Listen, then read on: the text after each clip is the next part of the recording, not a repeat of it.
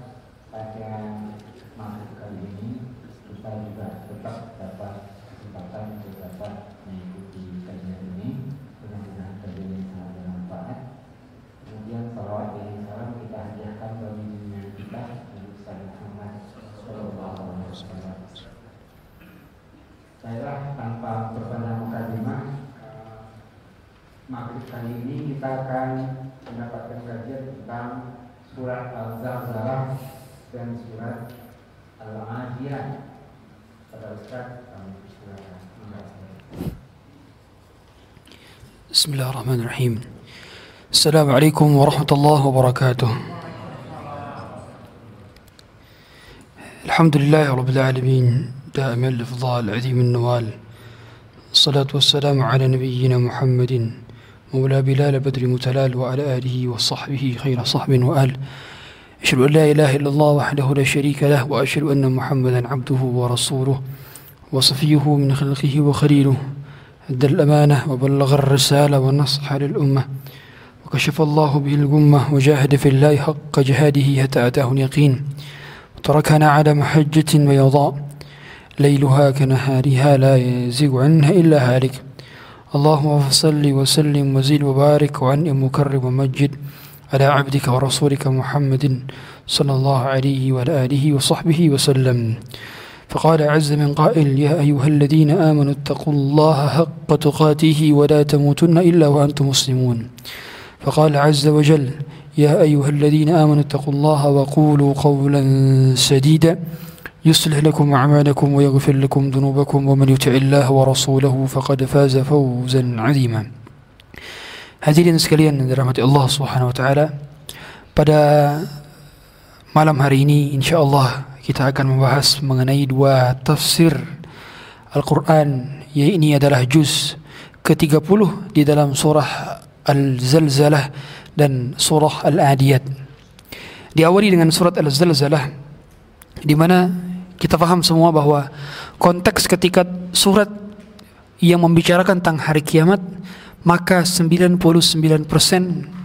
hampir dikatakan semuanya dia membahas tentang surat Makkiyah yakni surat yang diturunkan sebelum Rasulullah sallallahu alaihi wasallam hijrah ke kota Madinah. Al-Zalzalah di antaranya karena pembahasan tentang hari kiamat.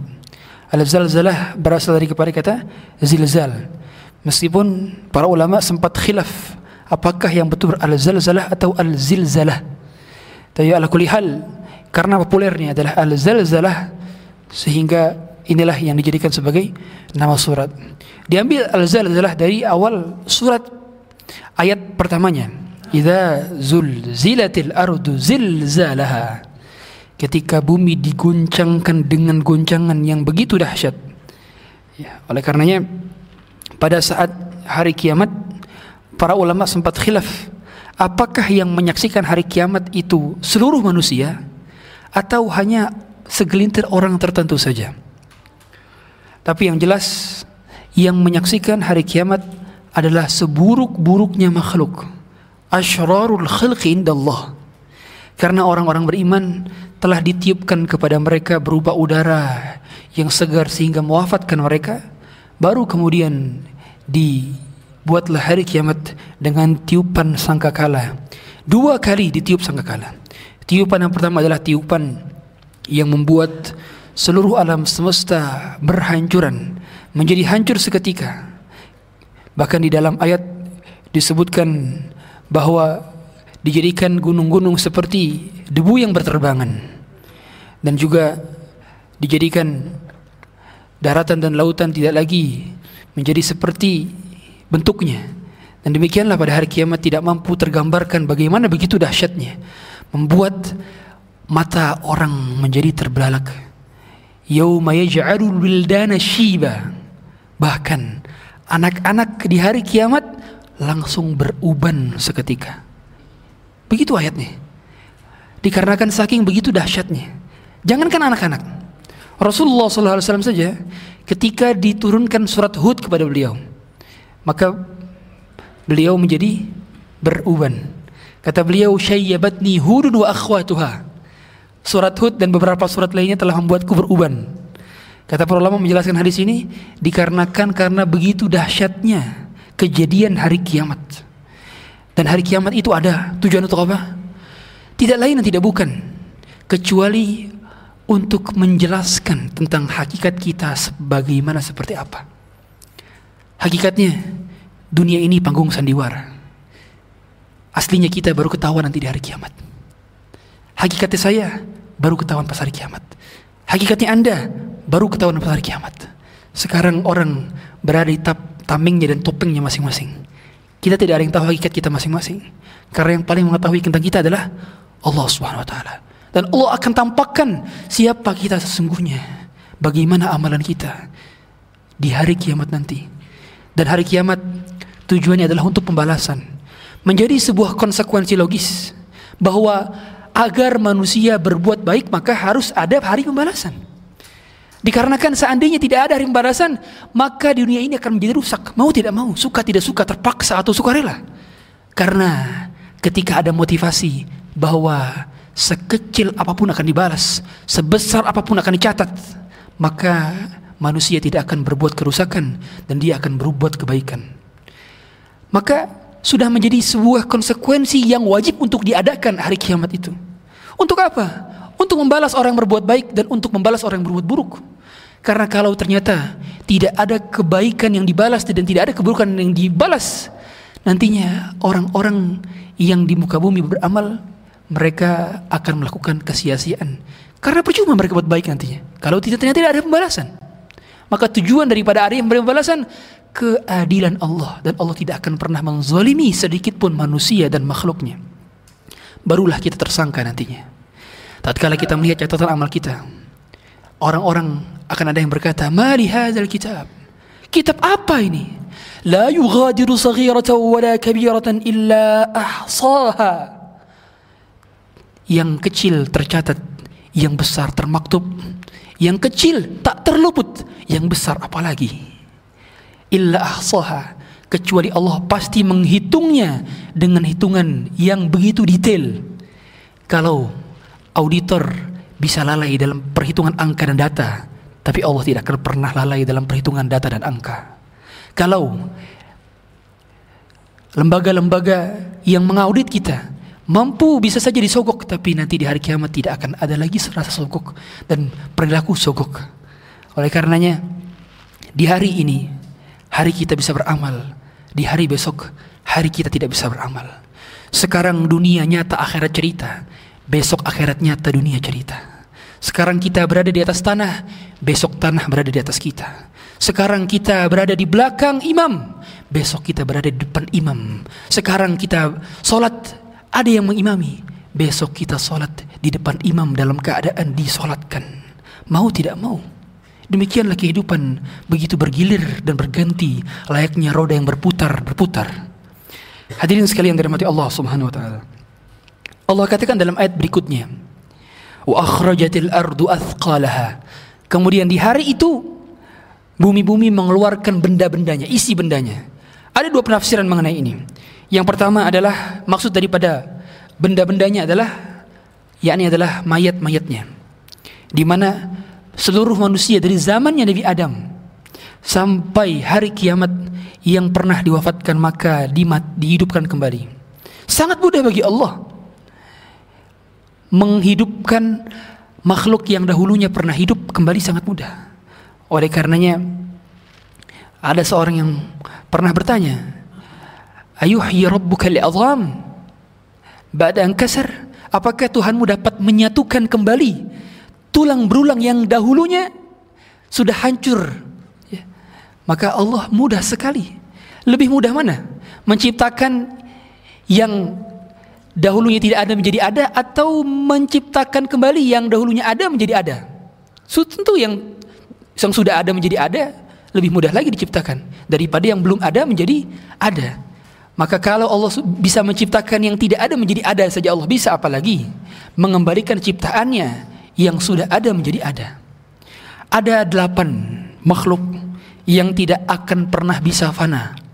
Delapan makhluk dikumpulkan di dalam dua bait syair yang mana ini menjadi uh, perkumpulan daripada bait syairnya Al-Imam Suyuti dan beliau menukilkan perkataan ini daripada Abu Ja'far At-Tahawi dalam kitab Al-Aqidah At-Tahawiyah yaitu thamaniyatun hukmul baqa'i ya'ummuha من الخلق والباقون في حيز العدم هي العرش والكرسي نار وجنة Al-ajbu ruhu kadza lahu wal qalami. 8. Al-arsh. Arsh Allah ini tidak akan bisa fana. Arsh Allah. Singgasana Allah tidak akan pernah bisa fana. Arsh. Wal kursi, kursi Allah. Ingat, singgasana Allah tidak seperti singgasana manusia. Kursi Allah juga tidak sama seperti kursi manusia. Laisa kamitslihi syai'un wa huwas basir. Tidak bisa sama dan tidak bisa disamakan. Hanya penamaannya saja yang sama tapi secara hakikat berbeda. Ya. Kursi Allah berbeda dengan kursi makhluknya. Kursi, al-arsyu wal kursyu, narun wa jannatun. Surga dan neraka atau neraka dan surga. Neraka dan surga pertama kali diciptakan hingga sekarang tidak akan pernah bisa fana selama-lamanya. Makanya mengapa ketika orang-orang sudah berada dan masuk surga, orang-orang sudah masuk neraka, maka Allah mengatakan hayatun la mauta fiha. Kehidupan yang tidak ada lagi kematian setelahnya. Pada saat itu kematian dibawakan dalam bentuk kabsyah dalam bentuk domba kemudian disembelih. Allah mengatakan hayatun la mautan fiha bayangkan kita tak mampu beramal lagi tak mampu kembali lagi ke dunia. Walaupun hanya satu nafas yang kita hirup di dunia ini walaupun hanya ditakkan satu jantung yang terdetak dalam tubuh-tubuh kita tak bisa kita kembali. Amal sudah tidak bisa dilakukan lagi. Hanya ada kenikmatan atau kesengsaraan. Sangat bahagia sekali orang yang sudah beramal di sana. Dan sangat rugi sekali orang yang tidak beramal di sana. Narun jannatun al ajabu ruh al ajab al ajab ini apa tulang ekor Ternyata setelah diteliti, bagian tubuh manusia yang tidak mampu hancur oleh alat berat apa pun adalah tulang ekornya. Dan nanti manusia akan dibangkitkan berawal dari tulang ekornya masing-masing. Dan tulang ekor itulah yang tidak akan bisa fana selama-lamanya. Bagian tubuh manusia. Al-ajbu ruh dan roh manusia. Kalau jasad bisa berganti nantinya, adapun roh fan, tidak akan fana. Ruh kita adalah ruh yang sama nanti dipakai di surga. Ruh kita adalah ruh nanti yang sama. Nauzubillah kalau dipakai di neraka. Ruh yang sama. Yang berubah adalah jasadnya. Ustadz, apakah nanti pada saat hari kiamat jasad yang dipakai adalah jasad yang seperti ini? Jawabannya bukan. Kita menggunakan jasad-jasad yang baru.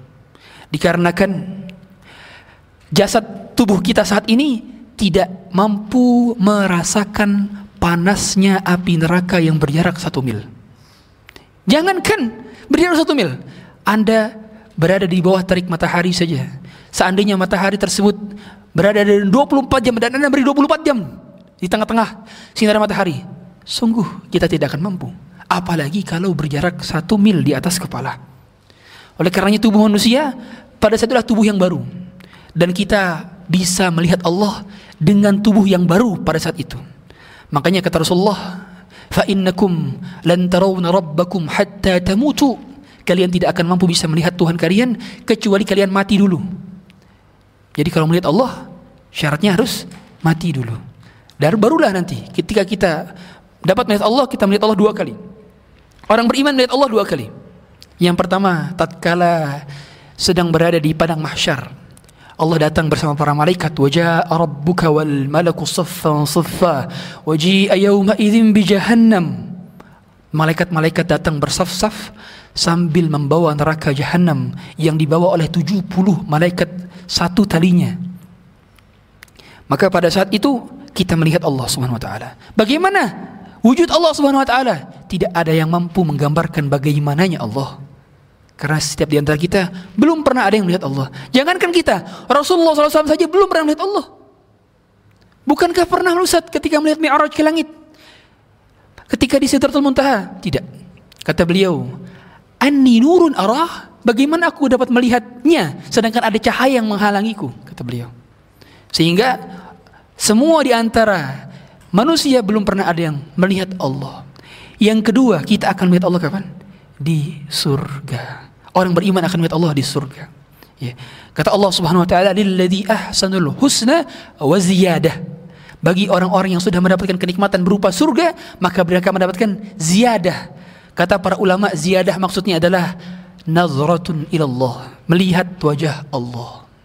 Dan tidak ada kenikmatan yang lebih membahagiakan para penghuni surga melebihi melihat Allah Subhanahu wa taala. Ya. Bahkan kata Rasulullah SAW dalam hadis Jabir. Waktu Jabir baru bertemu Rasulullah. Kemudian langsung dijelaskan tentang bagaimana dia dapat melihat Allah dan kita semua dapat melihat Allah. Kalian semua akan dapat melihat Allah kama tarawna al-qamara lailatal badr sebagaimana kalian melihat bulan ini kata Rasulullah. Sebagaimana kata bulan-bulan ini sejelas itulah kalian akan melihat Allah. La tudahuna fi ru'yatih kalian tidak akan berebut ketika melihatnya. Ya, artinya semua akan melihat Allah tapi tidak mampu terbayangkan bagaimana Allah itu. Ya. Yang kedua adalah isi perut bumi dikeluarkan yang selama ini menjadi komoditas pertambangan emas, nikel, uranium dan seluruhnya apa pun yang ditambang oleh manusia, maka pada saat itu semua keluar tanpa digali lagi oleh manusia. Sebagai pertanda, yanfa'u illa man atallaha biqalbin salim. Pada hari itu tak berguna lagi harta dan anak-anak kecuali yang datang kepada Allah dengan hati yang bersih. Makanya pada saat itu ketika harta sudah ditampakkan kepada mereka tidak berguna lagi. Emas tidak berguna lagi di zaman tersebut. Pada saat itu anak-anak yang menjadi kebanggaan selama ini, pangkat yang menjadi keluhuran, titel yang menjadi sebuah proud tidak berguna lagi di hadapan seluruh manusia kecuali yang datang dengan hati yang bersih. Maksudnya adalah dengan tauhid, datang kepada Allah dengan tauhid. Hati yang bersih maksudnya dengan bertauhid. Kemudian Allah di sini mengatakan waqal insanu malaha. Dan manusia bertanya, apa yang terjadi? Karena pada saat itu seluruh manusia akan kebingungan. Makanya mereka semua seperti apa? Kaljarat, seperti belalang yang berhamburan bingung mau ke mana Yusyarun nasi yawmal qiyamah hufatan uratan ghurla. Manusia akan dibangkitkan dalam keadaan hurat uratan, telanjang. Hufatan, nyeker, ghurla, tidak beralas kaki. Buhman, dalam keadaan tidak membawa sedikit apa pun benda yang dia bawa. Kalau sekarang saya pakai baju, barangkali Anda dan saya nanti tidak memakai baju di sana. Kalau sekarang kita dipersilahkan untuk duduk, nanti di sana tidak ada orang dipersilahkan duduk, semua berdiri. Makanya dikatakan yaumul qiyamah karena semua berdiri karena qiyam artinya berdiri. Semua orang tidak ada yang berduduk. Betis bertemu dengan betis. Saking sesaknya di hari kiamat, semua orang tidak mampu bergerak kecuali di tempat berdirinya saja. Desak-desakan. Desak-desakan di hari tersebut. Begitu dahsyatnya sampai-sampai anak kecil menjadi ubanan di hari tersebut. Ya. Uh, bingung-bingungan, malah bingung bertanya ke siapa. Karena mereka baru dibangunkan dari tidurnya yang lama, ribuan tahun. Tidak yang tahu berapa lama kita di alam barzakh. Barzakh itu artinya apa? Alam barzakh itu alam yang menjadi pembatas di antara kehidupan dunia dan kehidupan akhirat. Jadi bukan alam, bukan semata-mata yang alam kuburan, bukan. Karena orang yang matinya tidak dikubur pun tetap masuk alam barzakh. Jadi jangan salah, oh dia kan matinya dilempar ke laut, berarti nggak ada alam barzakh dong, karena dia nggak dikubur. Bukan, tetap mendapatkan alam barzakh karena barzakh itu maknanya alam setelah kematian dan sebelum akhirat. Yauma idzin tuhadditsu akhbarha. Pada hari itu bumi-bumi akan bercerita tentang apa yang dilakukan oleh manusia yang berada di atasnya. Para ulama menjelaskan, maksudnya adalah setiap kali bumi dipijak, maka bumi yang dipijak itu akan bersaksi terhadap apa yang diinjak oleh manusia yang berada di atasnya. Apakah dia melakukan ketaatan saat diinjak atau tidak? Oleh karenanya para ulama menganjurkan setiap kali Anda sedang berkendara, baik roda dua maupun roda empat, maka perbanyaklah beristighfar, berzikir. Karena tanah-tanah yang Anda lalui nantinya akan bersaksi di hadapan Allah Subhanahu wa taala sebab Anda beristighfar di tanah tersebut. Semakin banyak Anda berkeliling dan semakin banyak Anda beristighfar, maka semakin banyak nanti tanah-tanah yang bersaksi di hadapan Allah. Ya Rob, dahulu si fulan pernah berzikir di tepat di atas saya. Itulah faedah daripada yauma idzin tuhadditsu akhbaraha. Yang dibuat bicara, yang dibis, yang beri kemampuan untuk berbicara bukan hanya tanah-tanah saja. Tapi juga kulit-kulit kita akan berbicara. Wa qalu li juludihim lima syahidtum alaina? Nanti mereka-mereka akan berkata kepada kulitnya mengapa kalian menjadi saksi atas kami? Lima syahidtum alaina? Qalu antaqana Allahu alladhi antaqa kulla syai pada hari ini Allah dapat membuat segalanya dapat bicara. Kalau sekarang yang berbicara hanya manusia dan manusia nanti di hari kiamat kulit pun bisa berbicara. Ya pada hari itu al-yawma nakhtimu ala afwahihim wa tukallimuna aydihim wa tashhadu arjuluhum bima kanu yaksibun. Hari itu mulut dikunci tangan yang bersaksi kaki yang juga berbicara. Semua akan membicarakan tentang apa yang dilakukan oleh kita. Tangan pernah melakukan apa saja dengan tangan?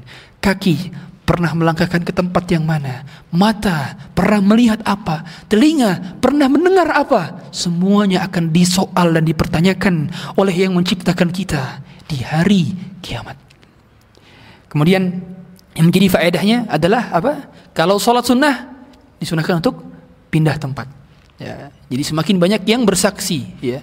Meskipun hadisnya disebutkan oleh para ulama tapi uh, menjadi dalil keumuman dengan hadis ini. Yauma itu hadis akhbarah. Ya.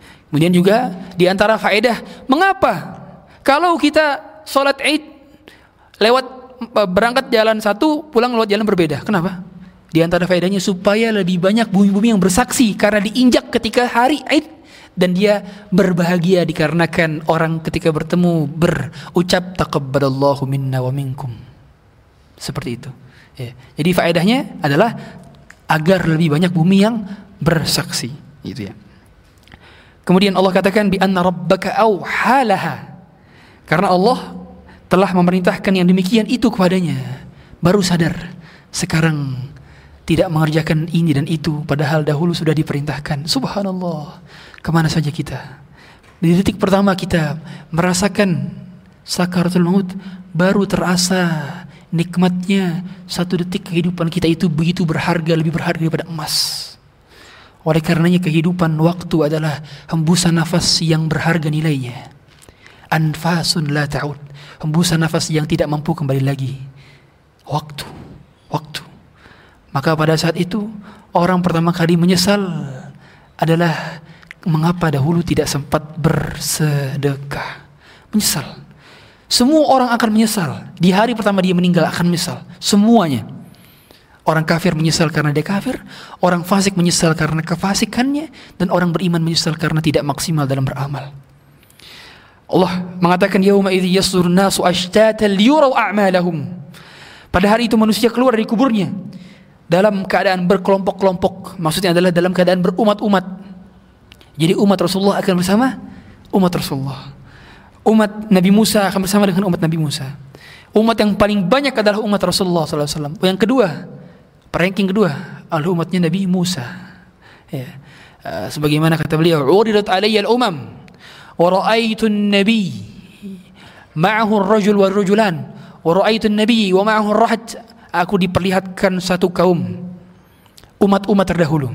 Maka aku melihat Nabi, ada yang pengikutnya cuma satu dua orang, ada yang pengikutnya rahat, rahat itu sekitar 3 sampai 9. Wa ra'aitun nabi, ada aku melihat seorang apa nabi, walaisa ma'ahu ahad dan ada yang nabi yang enggak punya followers. Subhanallah, enggak punya pengikut.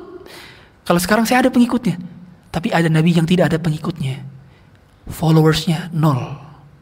Wih, followingnya banyak tapi followersnya nol. Ada nabi. Tandanya kebenaran bukan diikut, bukan dilihat dari banyaknya pengikut.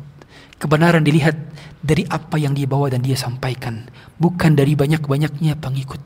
Dan begitulah pada akhirnya kebenaran ditolak, diukur daripada dalil yang dia sampaikan sesuai dengan pemahaman salafus saleh. Hadirin sekalian, maka pada situ Nabi SAW mengatakan dan aku melihat ada nabi yang pengikutnya banyak sekali. Maka pada saat itu aku mengira dialah yang paling banyak pengikutnya.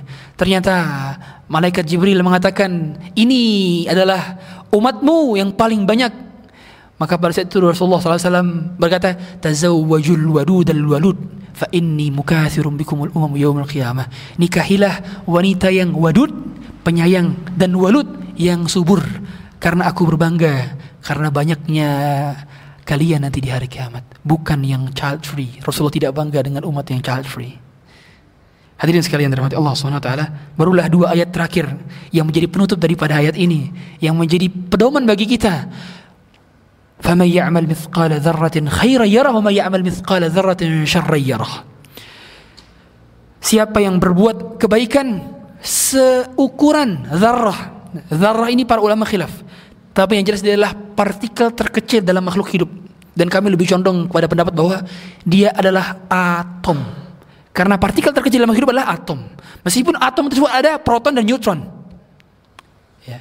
Tapi pada akhirnya yang paling terkecil adalah atom. Ini menjadi pedoman ya bahwa pada akhirnya semua makhluk itu berpasangan. Sampai-sampai atom aja itu ada pasangannya, neutron dan proton. Semua. Ya. Supaya apa? Supaya menunjukkan bahwa tidak ada di antara makhluk yang tidak berpasangan yang menyisakan hanyalah Allah Subhanahu wa taala saja yang tidak membutuhkan pasangan membedakan antara dia dengan makhluknya. Sedangkan makhluknya sudah pasti berpasangan berpasangan.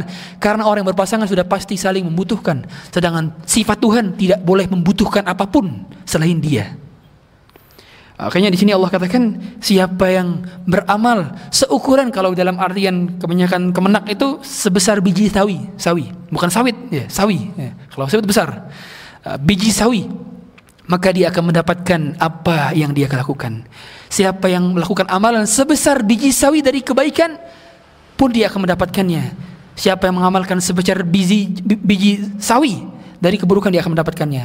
Sebagian ulama menafsirkan adalah partikel debu ketika apa namanya kalau jendela pagi-pagi kita buka kadang-kadang ada udara uh, mas masuk nah itu uh, kita kelihatan partikel-partikel itu zarah itulah itu zarah ada yang bilang adalah semut seukuran semut kecil yang tidak terlihat oleh pandangan mata itu adalah zarah ya. Uh, tapi karena ada penemuan yang lebih bahwa partikel terkecil dalam makhluk hidup adalah atom maka kami lebih condong pada tafsiran bahwa zarah itu adalah atom. Bayangkan satu atom saja itu bisa menjadi pemberat amal timbangan kita Makanya kata Rasulullah SAW, La tahqiranna minal ma'rufi syai'an, walau an talqa akhaka biwajhin talq. Jangan pernah kamu remehkan kebaikanmu, walaupun hanya kamu berlepas senyuman kepada saudaramu. Ya, saya pribadi ketika menjelaskan ayat ini saya sering kali bilang, jangan remehkan walau hanya sekedar kirim emotikon senyum. Itu bagian daripada antal kau akhaka biwajhin talq. Kita tahu semua percakapan sosial media kita bisa berubah gara-gara satu emoticon. Tentu kalau akhwat emoticonnya sama semua, nangis. Iya. Yeah. Lagi senang emoticon nangis. Lagi sedih emoticon nangis. Lagi bahagia, lagi terkejut emoticon nangis. Iya. Yeah. Tapi uh, dalam hal ini sering kali kita suasananya berubah. Salah satu emoticon. Iya. Yeah. Mengapa memutihkan boleh? Karena dia hanya kepala saja, tidak ada tubuhnya. Dia terpisah dari kepala sehingga bukan makhluk hidup. Kalau kepalanya sudah terpisah, maka diperbolehkan untuk digunakan. Kecuali kalau bersambung dengan dengan tubuh, maka itulah yang dikatakan oleh para ulama sebagai makhluk hidup. Ya.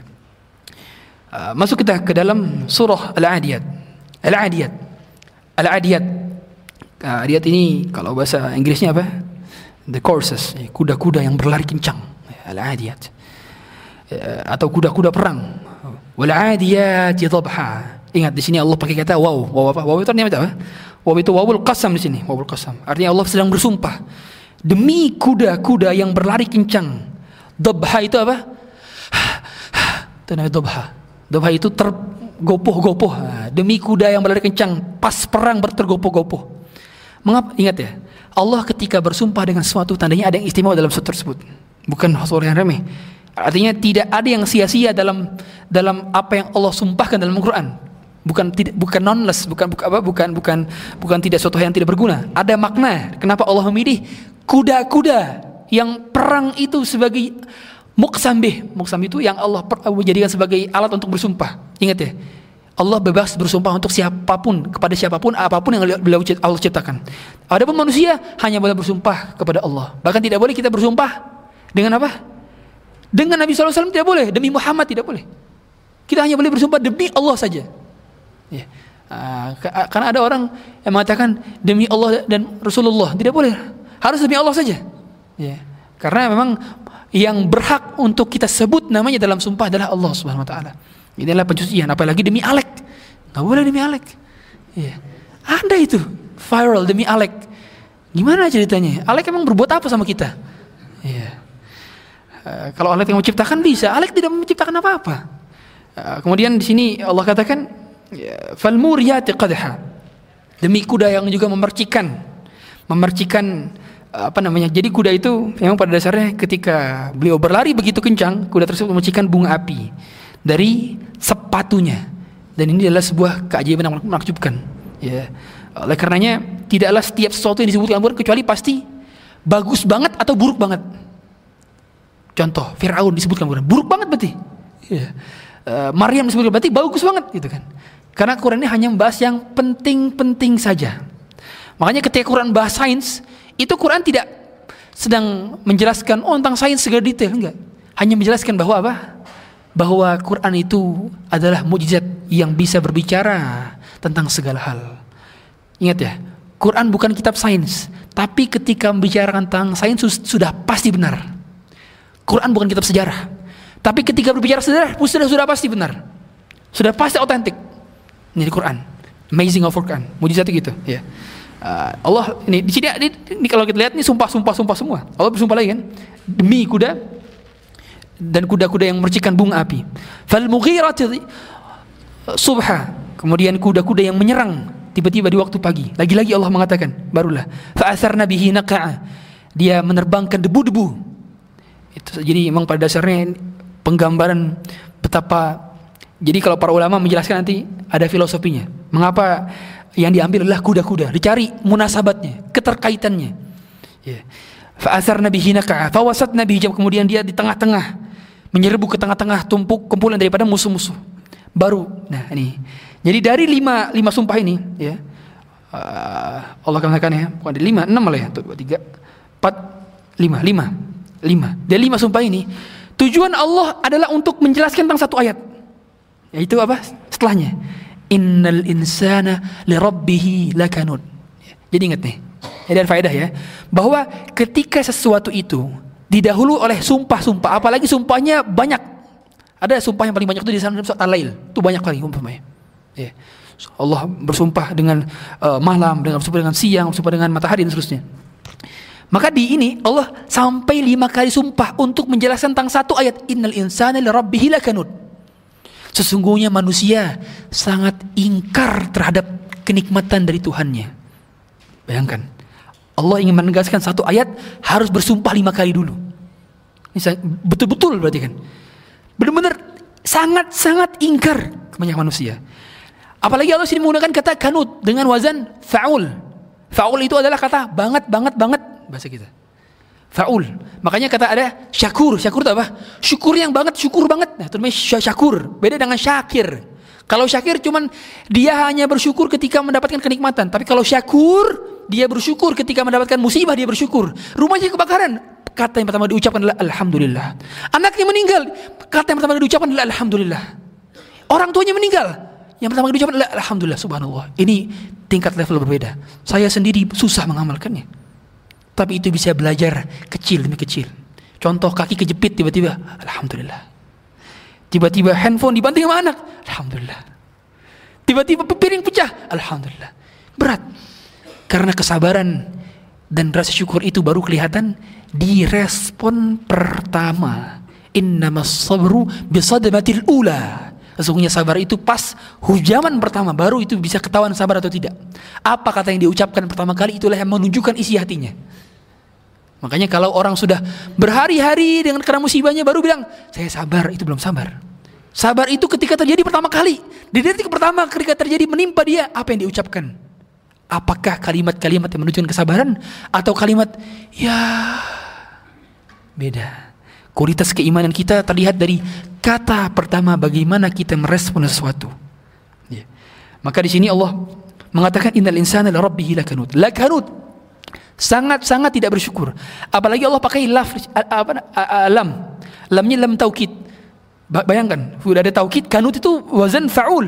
Benar-benar banget banget. Mengapa makanya? Pada akhirnya ketika kita bersyukur terhadap suatu kenikmatan, maka kemampuan kita dalam bersyukur itu pun harus disyukuri lagi. Ya. Kita mendapatkan kenikmatan. Kemudian kita mengucapkan alhamdulillah. Maka kemampuan lisan kita dalam berucap alhamdulillah itu pun harus disyukuri lagi. Dan kemampuan kita untuk mensyukuri ucapan alhamdulillah kita pun itu harus disyukuri lagi. Terus terus terus syukur. Akhirnya akan terjadi syukur yang eksponensial. Syukur yang tidak terbatas, unlimited syukur. Itulah yang tidak mampu dilakukan kecuali orang-orang yang syakur. Makanya syakur adalah golongan minoritas. Sehingga pada zaman Umar bin Khattab ada orang yang berdoa, Allahumma ja'alni minal aqallin. Ya Allah jadikanlah aku sebagai orang-orang minoritas. Umar pun tanya, bagaimana dapat kamu berdoa demikian? Kata dia, bukankah Allah dalam Quran berkata, wa qalilun min ibadiyah syakur dan sedikit sekali dari golongan hambaku yang bersyukur? Ya, orang bersyukur sedikit. Tapi yang orang yang bersyukur barangkali banyak, banyak bilang alhamdulillah. Tapi yang syakur sedikit, sedikit. Ya, oleh karenanya di antara nabi yang diberi gelar uh, syakir siapa? Nabi Ibrahim. Ya, kata Allah Subhanahu wa taala, syakiran li an'umi. Nabi Ibrahim adalah orang yang bersyukur dengan kenikmatan-kenikmatan kecil. Tanya apa? Kalau dia minum, dia minum, bismillah. Dia syukurnya luar biasa terhadap air satu putih, air putih seteguk saja luar biasa syukurnya. Itu namanya syakiran li an'umi. Kalau dia bangun tidur, bangun dalam keadaan sehat walafiat, baru dalam, dalam keadaan iman dan takwa, dia syukurnya, masya Allah, alhamdulillah. Jadi pada akhirnya tidak ada kenikmatan yang sederhana. Semua kenikmatan adalah besar dan luar biasa. Azan. Baik.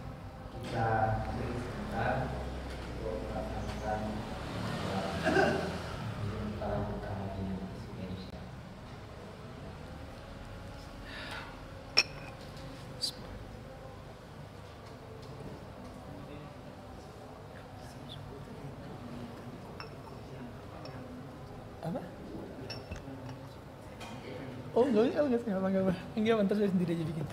Insya Allah.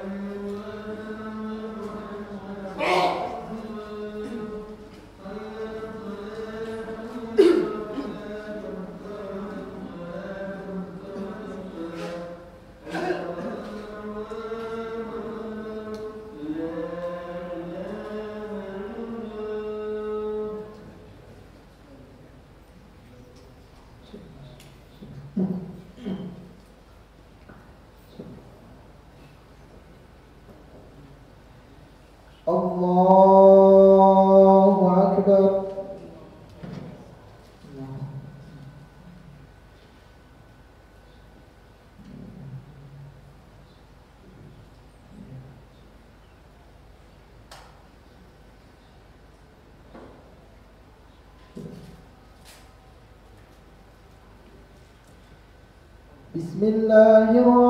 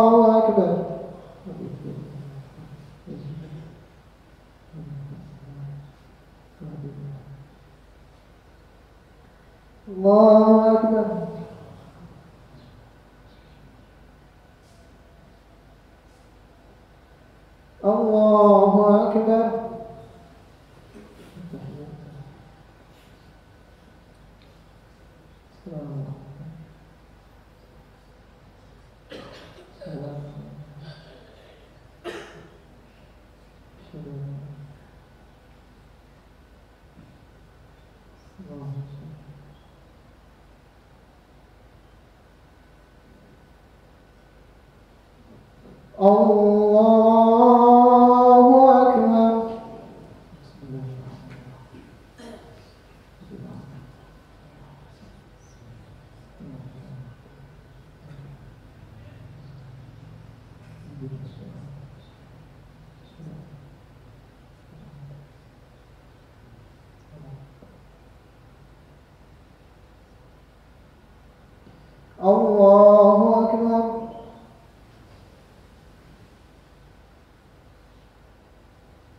سمع الله لمن حمده.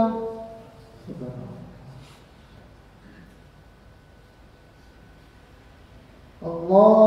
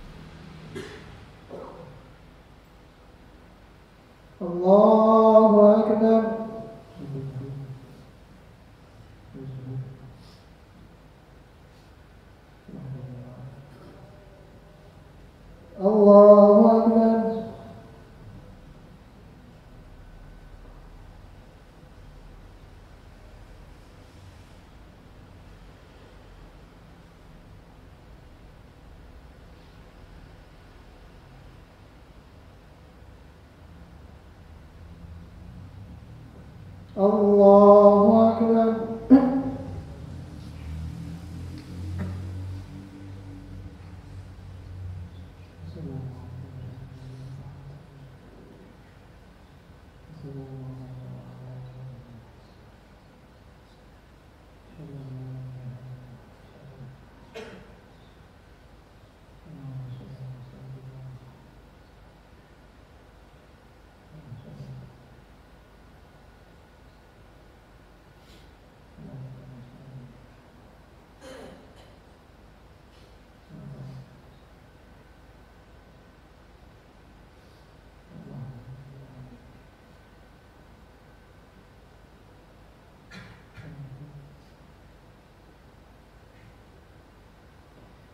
السلام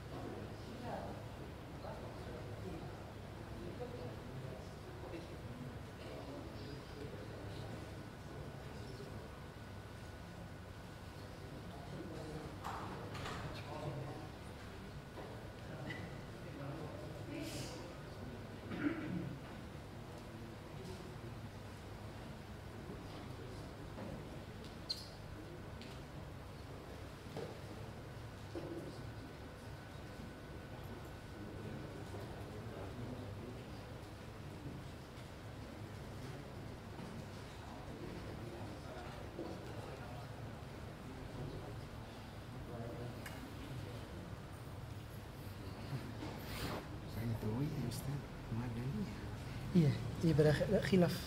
Tapi yang jelas yang dirajihkan jumhur ulama adalah makiyah.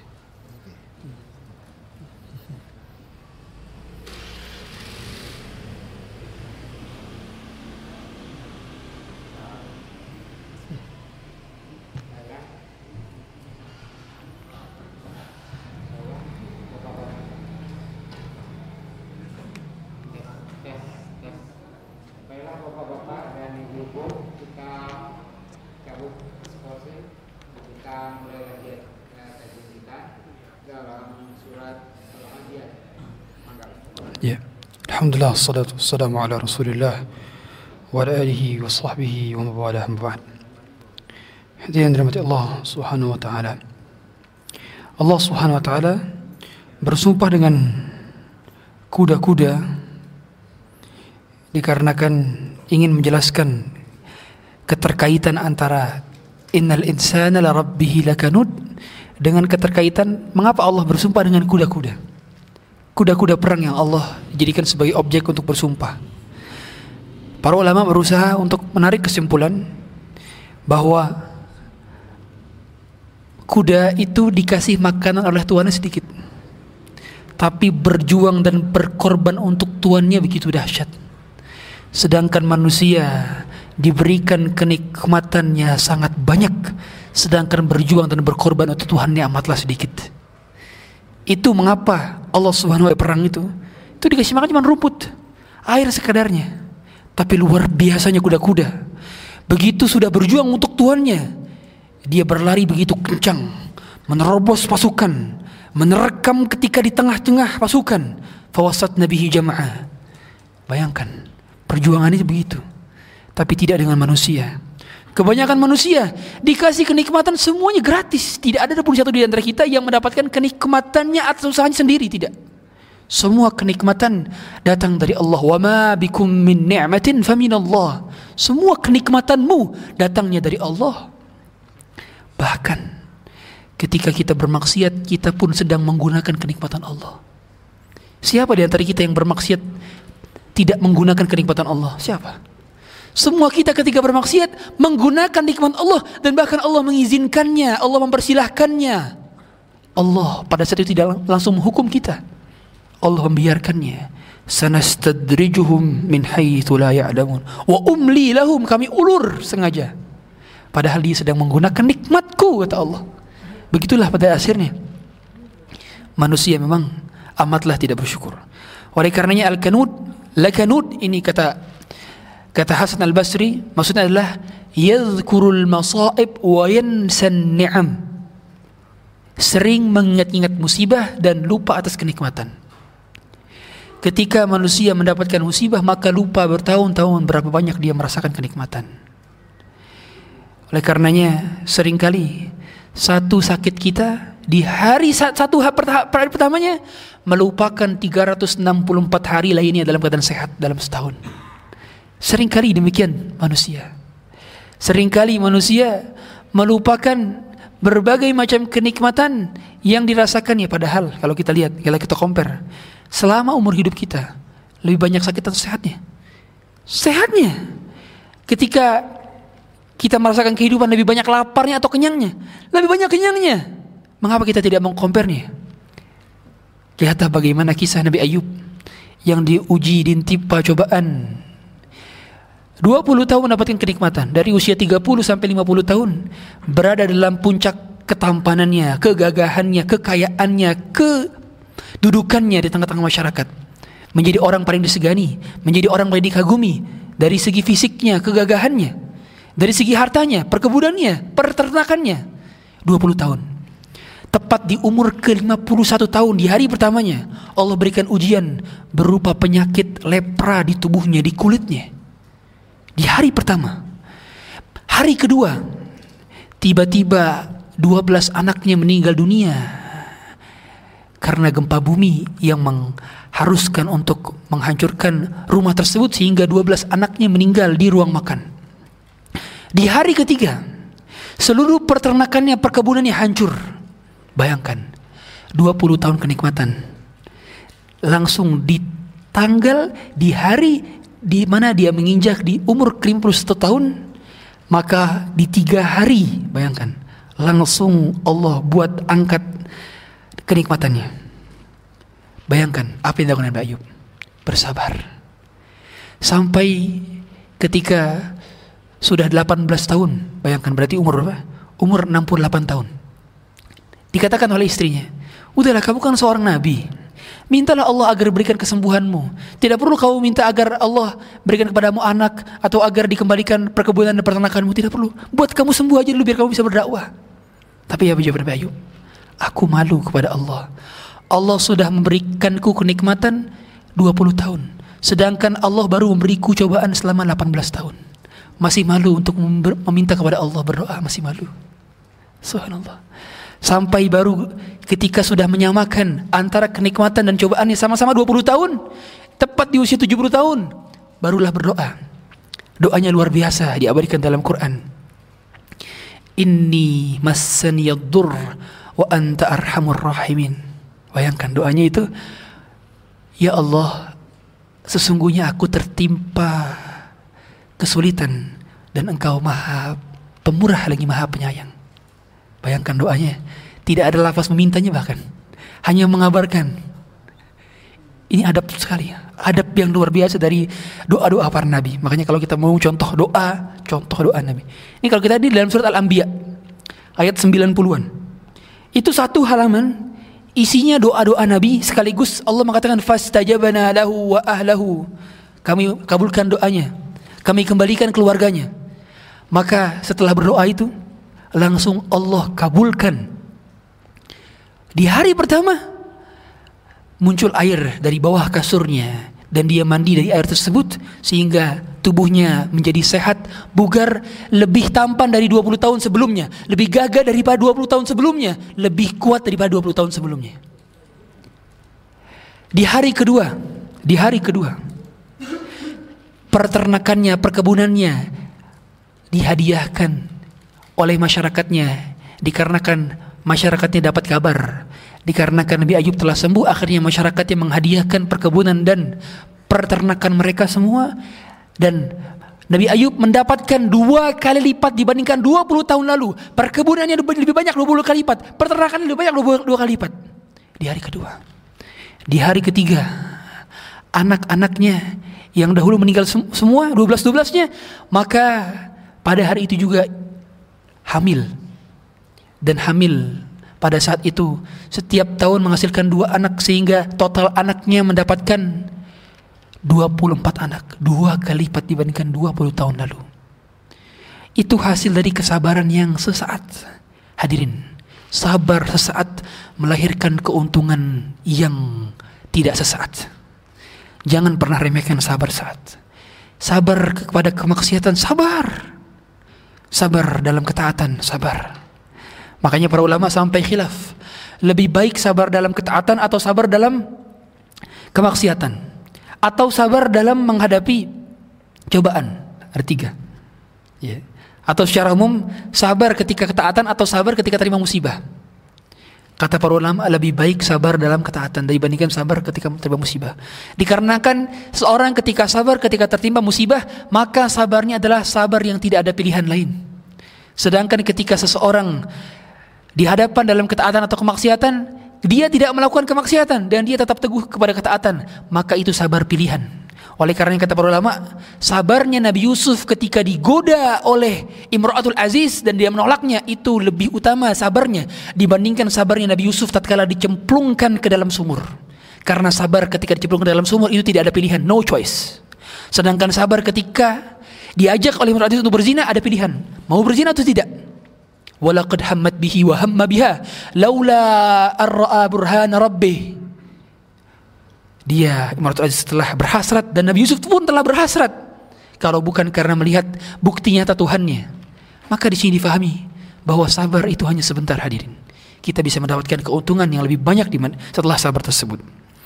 Dan Allah mengatakan di sini inna wa innahu ala dzalika syahid. Manusia akan menyaksikan amalnya sendiri dan pada dasarnya semua di antara kita akan melihat catatan amal kita masing-masing. Amal kita masing-masing. Siapa yang mendapatkan catatan al kanan dan tangan kiri dan dari belakang. Tidak ada selain daripada ketiga ini.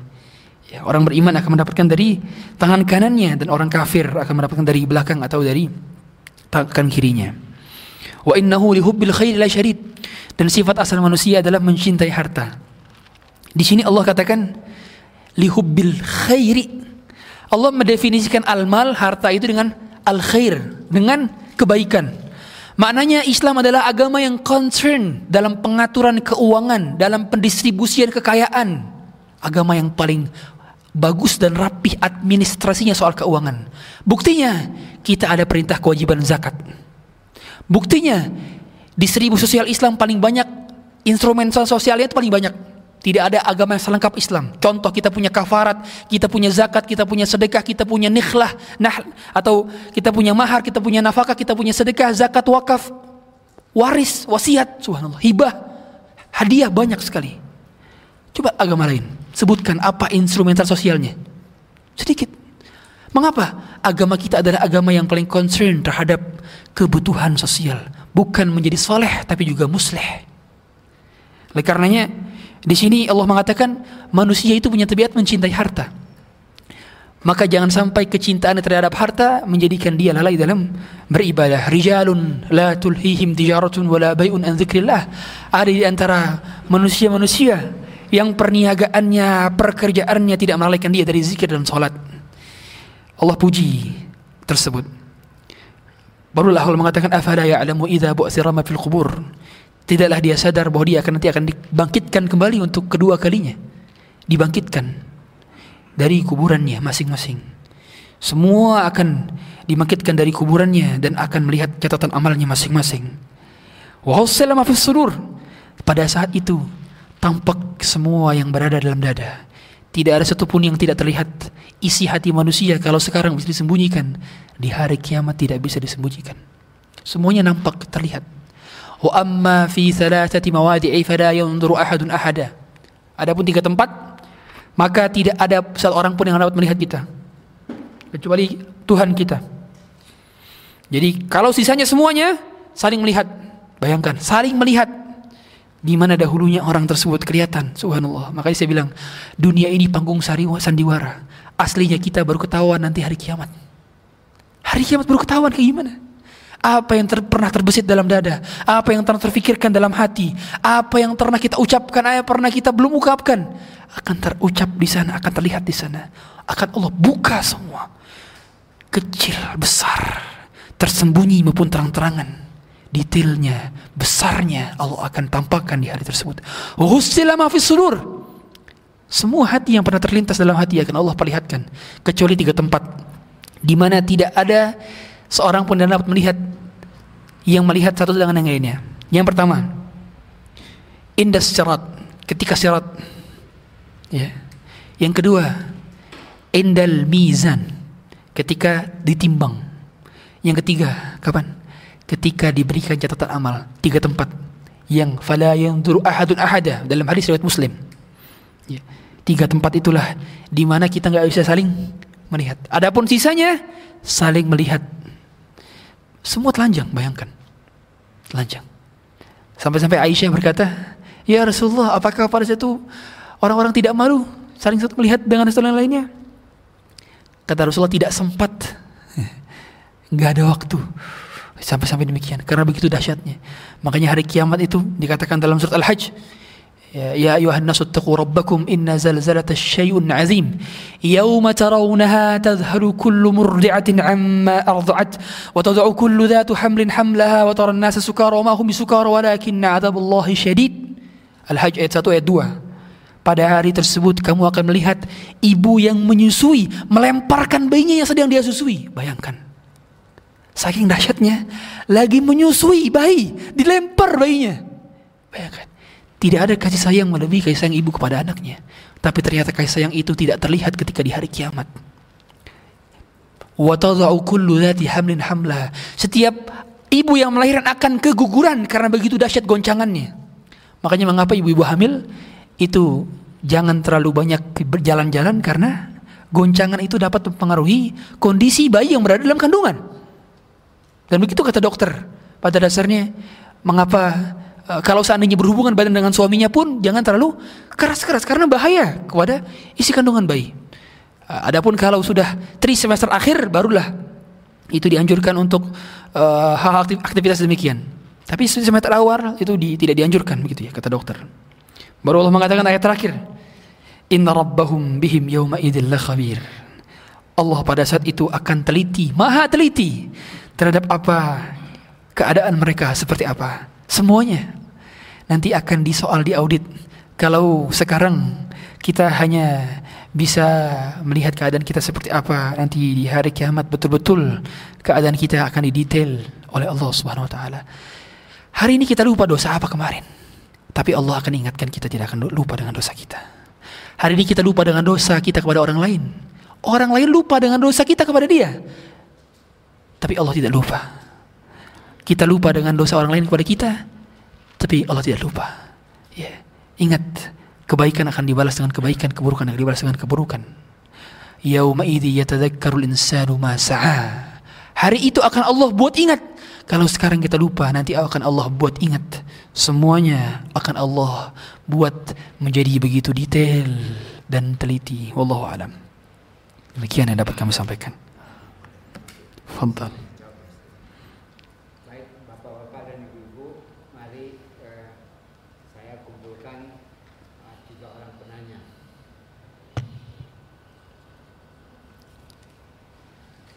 Bapak Fauzi, Bapak Taufan, eh, orang muda, ya, oke. mulai dengan Pak Fauzi.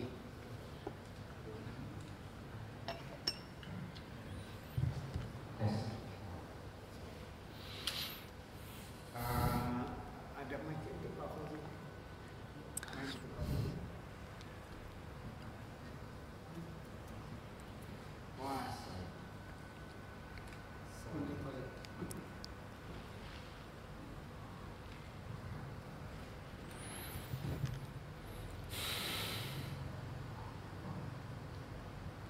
No. Makasih Pak Ustaz, makasih Pak Tio. Eh, tadi dijelaskan ketika manusia itu dibangkitkan melalui tulang ekornya, sementara kulit-kulit ini semuanya tidak ada yang sama seperti hanya yang ada di dunia. Lalu ada semacam harapan bahwa nanti kita itu akan hidup sama-sama nanti di surga. Gimana mungkin Pak Ustaz? Itu kan kulit-kulit ini kan artinya tidak ada yang sama lagi dengan keadaan kita yang ada di dunia. Bukan tidak ada mungkin artinya eh, guyonan itu mungkinkah harapan-harapan itu mungkinkah untuk hidup bersama di surga melalui pengamatan kita semacam inilah di dunia ini. Makasih Pak Ustaz. Ya. Pertama, Allah Subhanahu wa taala nanti ketika membangkitkan kita, jangankan kulit kita. Dunia saja, padang mahsyar itu bukan dunia yang dilipat, tidak. Itu adalah alam yang berbeda. Bukan dunia ini terus dijadiin rata, bukan. Tapi adalah alam yang berbeda. Yauma tubaddalul ardu ghairal ard was samawat. Pada hari di mana Allah gantikan bumi dengan bumi yang lain. Nah, termasuk jasad kita. Kita tidak menggunakan jasad kita yang sekarang ketika berada di hari kiamat. Jasad yang kita gunakan berbeda. Berbeda. Bentuknya seperti apa wallahu alam. Kekuatannya seperti apa wallahu alam. Karena kita ketika membicarakan gaib harus dengan dalil. Tidak bisa kita menerka-nerka. Makanya sangat sulit sekali ketika berkomunikasi tentang hal gaib kepada anak kecil. Ya, anak kecil. Kalau anak kecil masih nanya, "Eh, us- eh, Abi, ayah di mana? Gampang kita jawab. Allah bersemayam di atas arus, gampang. Tapi kalau udah nanya, ada tuh saya dengar cerita seorang ustadz. Lagi sholat Jumat sama anaknya. "A- Ayah, Abi, Allah sholat Jumatnya di mana? Pusing gak tuh? Kalau nanya kayak gitu. Ya, pusing itu. Coba bapak jawab gimana coba? Kalau dia jawab Allah tidak sholat Jumat, nanti dia bingung. Kan tidak sholat Jumat kan dosa, kata dia. Kalau kita bilang Allah sholat Jumat, nggak bisa. Coba gimana? Sulit tuh berkomunikasi dengan anak tuh dengan seperti itu, ya kan? Eh, termasuk juga misalkan gini, ada kalau ada anak yang bilang, ayah di surga ada es krim gak sih? Ya. Itu kalau kita jawab, iya ada es krim, antum bohong. Emang ada dalil di surga ada es krim? Gak bisa kita bilang begitu. Makanya cara kita menjawab berkomunikasi terhadap dalil itu dengan cara apa? Dengan cara dalil berbicara sendiri seperti apa? Gitu. Makanya cara kalau misalkan kita jawab anak gimana? Nah semua di surga apa yang kau minta akan akan dikabulkan. Tanpa bisa memastikan nanti kamu dapat es krim juga loh di sana. Ya. Kalau kita bilang dapat es krim, berarti kita bicara suatu hal yang gaib. Sedangkan yang gaib butuh dalil kan gitu. Ya. Jadi hati-hati terhadap perkara ini. Nah, termasuk termasuk tadi apa? Termasuk eh, bayangannya seperti apa fisiknya tidak ternalar oleh otak manusia. Jadi bang banyak pada akhirnya hal-hal yang tidak mampu bisa kita pikir dengan nalar. Justru kalau kita pikir justru kita malah jadi gila. Serius. Iya. Makanya mengapa saya, saya katakan akal kita ini terbatas. Kita tidak bisa menuhankan akal dan kufur ketika menuhankan akal. Jangankan akal kita, mata kita aja terbatas. Bisa kita melihat matahari dengan mata telanjang? Gak bisa, gak sanggup kita. Apalagi akal kita terbatas, terbatas. Oleh karenanya dalam hal-hal semacam ini patokan kita terhadap hal ilmu gaib dalil saja. Ketika dalil demikian udah demikian. Yang belum diinformasikan kaifiatnya, bagaimana detailnya, penggambarannya, skenario nya. Contoh tadi, Allah datang bersama para malaikat yang bersaf-saf rapi. Tidak tergambarkan seperti apa kedatangannya. Gak bisa kita oh, seperti tentara yang datang menyuruh, gak, gak bisa, gak bisa, gak bisa. Pada akhir akal kita akan mentok di satu titik gimana kita nggak bisa untuk menalarnya. Cukup dalil sudah stop. Kita cukupkan dengan apa yang Allah katakan dan Rasulullah sabdakan selesai. Dan itu adalah metodologi para sahabat. Para sahabat tidak terlalu mendetailkan tentang masalah apa? Masalah gaib, tidak detail. Makanya nggak ada tuh sahabat nanya ke Rasulullah ya Rasulullah di surga ada es krim apa enggak? Nggak ada, nggak ada. Mereka karena mereka paham, cerdas. Orang cerdas itu apa? Yafhamu bil isyarah. Cukup dengan hal sederhana paham, gitu ya. Jadi ketika ada se seorang uh, budak datang kepada Rasulullah SAW tentang uh, di mana Tuhan itu kan, dia dia menjawab di mana di langit, dia jawab ke atas, dia bilang gitu. Itu sederhana. Dia nggak bertanya di atas itu di mana. Apakah kalau di atas berarti ada ada permukaan? Enggak, enggak berpikir gitu. Enggak, enggak ribet-ribet pemikirannya. Sederhana, simple gitu kan. Karena tidak dijelaskan ketika Allah mengatakan dalam surat Taha Ar-Rahman wal Arsy ya udah amiruha kama ja'at bila kaif. Imani saja apa adanya tanpa perlu membagaimanakan dan tanpa perlu mengimajinasikannya. Paham ya? Nah, gitu. Nah termasuk tadi mungkinkah kita apa namanya uh, uh, mungkinkah seperti ini mungkin seperti ini ya? Apa-apa yang tidak dibahas dalam dalil maka kita tidak tidak, mengetahui. Karena itu hal gaib Termasuk tadi yang ditanyakan tentang suatu hal yang apakah mungkin terjadi mungkin terjadi seperti ini? Maka saya pribadi tidak tahu jawabannya. Karena saya belum uh, belum belum dalil tidak turun lagi. Malaikat Jibril nggak turun lagi sekarang. gitu ceritanya. Seandainya malaikat Jibril bisa turun lagi, mungkin kita bisa nanya sama beliau. Tapi nyatanya tidak. Sehingga dalil sudah tuntas datang kepada Rasulullah. Dan ayat terakhir dalam Quran surat Al-Baqarah ayat 281. Ya, setelah itu tidak tahu lagi kita tentang alam gaib maka kita cukup imani yang datang dan sisanya kita serahkan kepada Allah Subhanahu wa taala saja. Demikian Pak Fauzi wallahu alam. Termasuk juga Pak Ustaz ya, hidup di surga itu bersama-sama itu tidak mungkin. Bukan bukan tidak mungkin. Detailnya tidak dijelaskan. Bagaimana bentuk surga? Apakah bentuknya seperti planet? Ya kan? Kalau kita lihat bagaimana kata Rasulullah SAW, baina darajaitaini baina samai wal ard. Ya, antara satu derajat dengan satu derajat ini seperti antara langit dan bumi. Itu nggak terdeskripsikan apakah bentuknya seperti sekarang kita di bumi. Ya. Kita tahu semua hadis bagaimana orang yang pertama kali, orang yang terakhir keluar dari neraka dan terakhir masuk ke dalam surga. Akhirun nasi khurujan minan nar wa au wa akhirun nasi dukhulan al jannah. Yang mereka yang yang mereka adalah orang yang dapat apa? Dunia 10 kali lipat kan itu. Itu tidak terdeskripsikan apakah maksudnya diameter 10 kali lipat kan gitu. Ya. Makanya tadi apa yang dijelaskan contoh di surga memang jelaskan ada pasar, ada dalilnya, ada pasar. Setiap hari Jumat ketemu, ada ada dalilnya itu. Di surga ada bidadari, ada dalilnya. Di surga ada anak-anak kecil, wildan. Ada ada dalilnya. Ya. Tapi yang tidak dijelaskan maka kita tidak tahu. Ya. Maka kalau seandainya tidak dijelaskan, maka kita merujuknya kepada dalil. Maka dulu ada yang bertanya, Ustadz, saya punya apa namanya? Saya punya kesayangan animu saya. Bisakah saya bertemu dengan animu saya? Saya bilang ini wibu banget antum. Iya. Tapi saya, saya bilang sama, sama dia, dengan satu ayat itu cukup. Walakum fima tashtahi anfusukum walakum fi fima tad'un. Jelas. Apa yang diinginkan oleh setiap jiwa akan diingin, akan didapatkan. Termasuk ada yang sempat bertanya juga, Ustaz apakah saya bisa bersama kucing kesayangan saya? Saya nggak bisa bilang, ya aku nanti ketemu dengan kucing antum lagi. Nggak ada dalilnya. Emang dijelasin kucingnya dia akan masuk surga juga? nggak ada dalilnya. Tapi kita bisa mengatakan, apa yang diinginkan akan terdapat, akan, akan dicapainya di surga. Begitu pada dasarnya. Jadi kalau kita menjelaskan dalil, apa adanya jelaskan tanpa ditambah-tambahkan. Demikian. Allah alam. Demikian.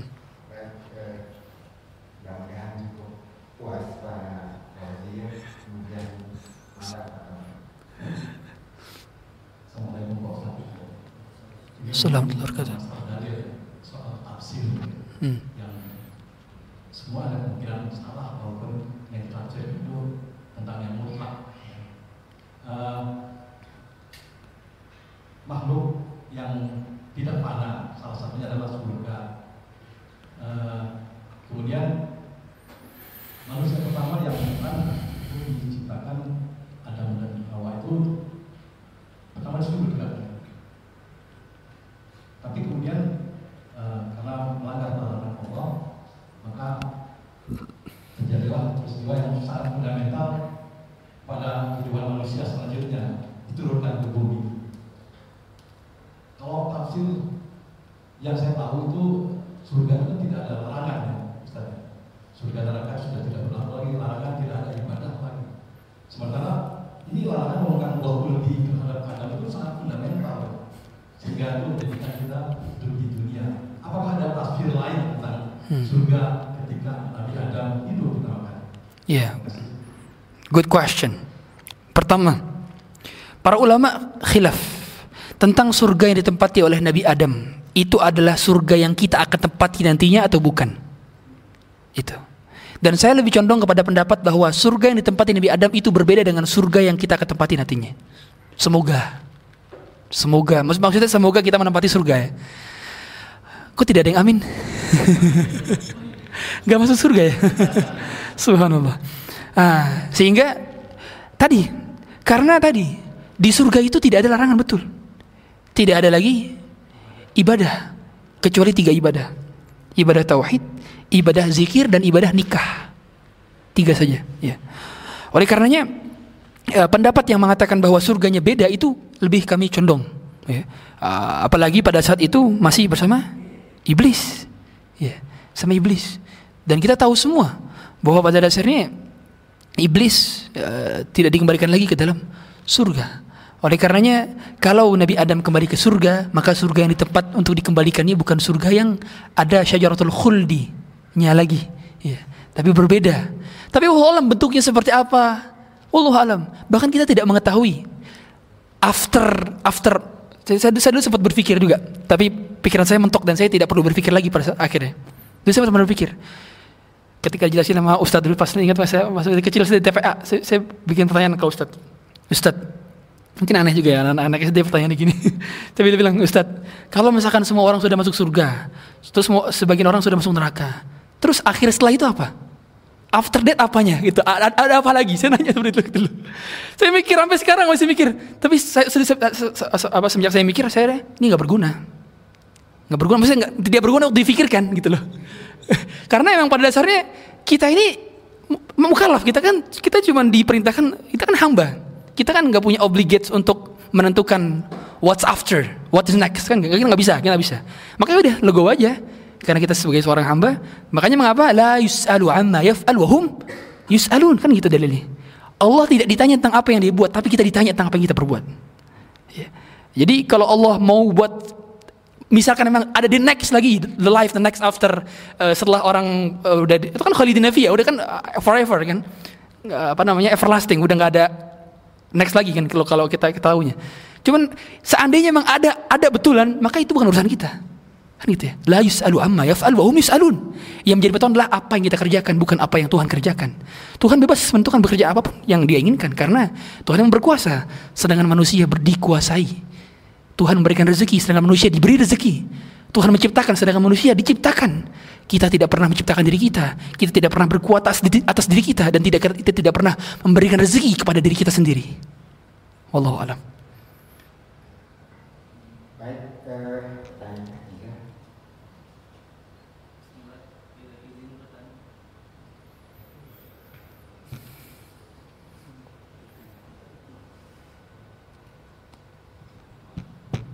Bismillah Ustaz, izin bertanya eh, tadi Ustaz menjelaskan ada delapan makhluk yang eh, tidak sama yaitu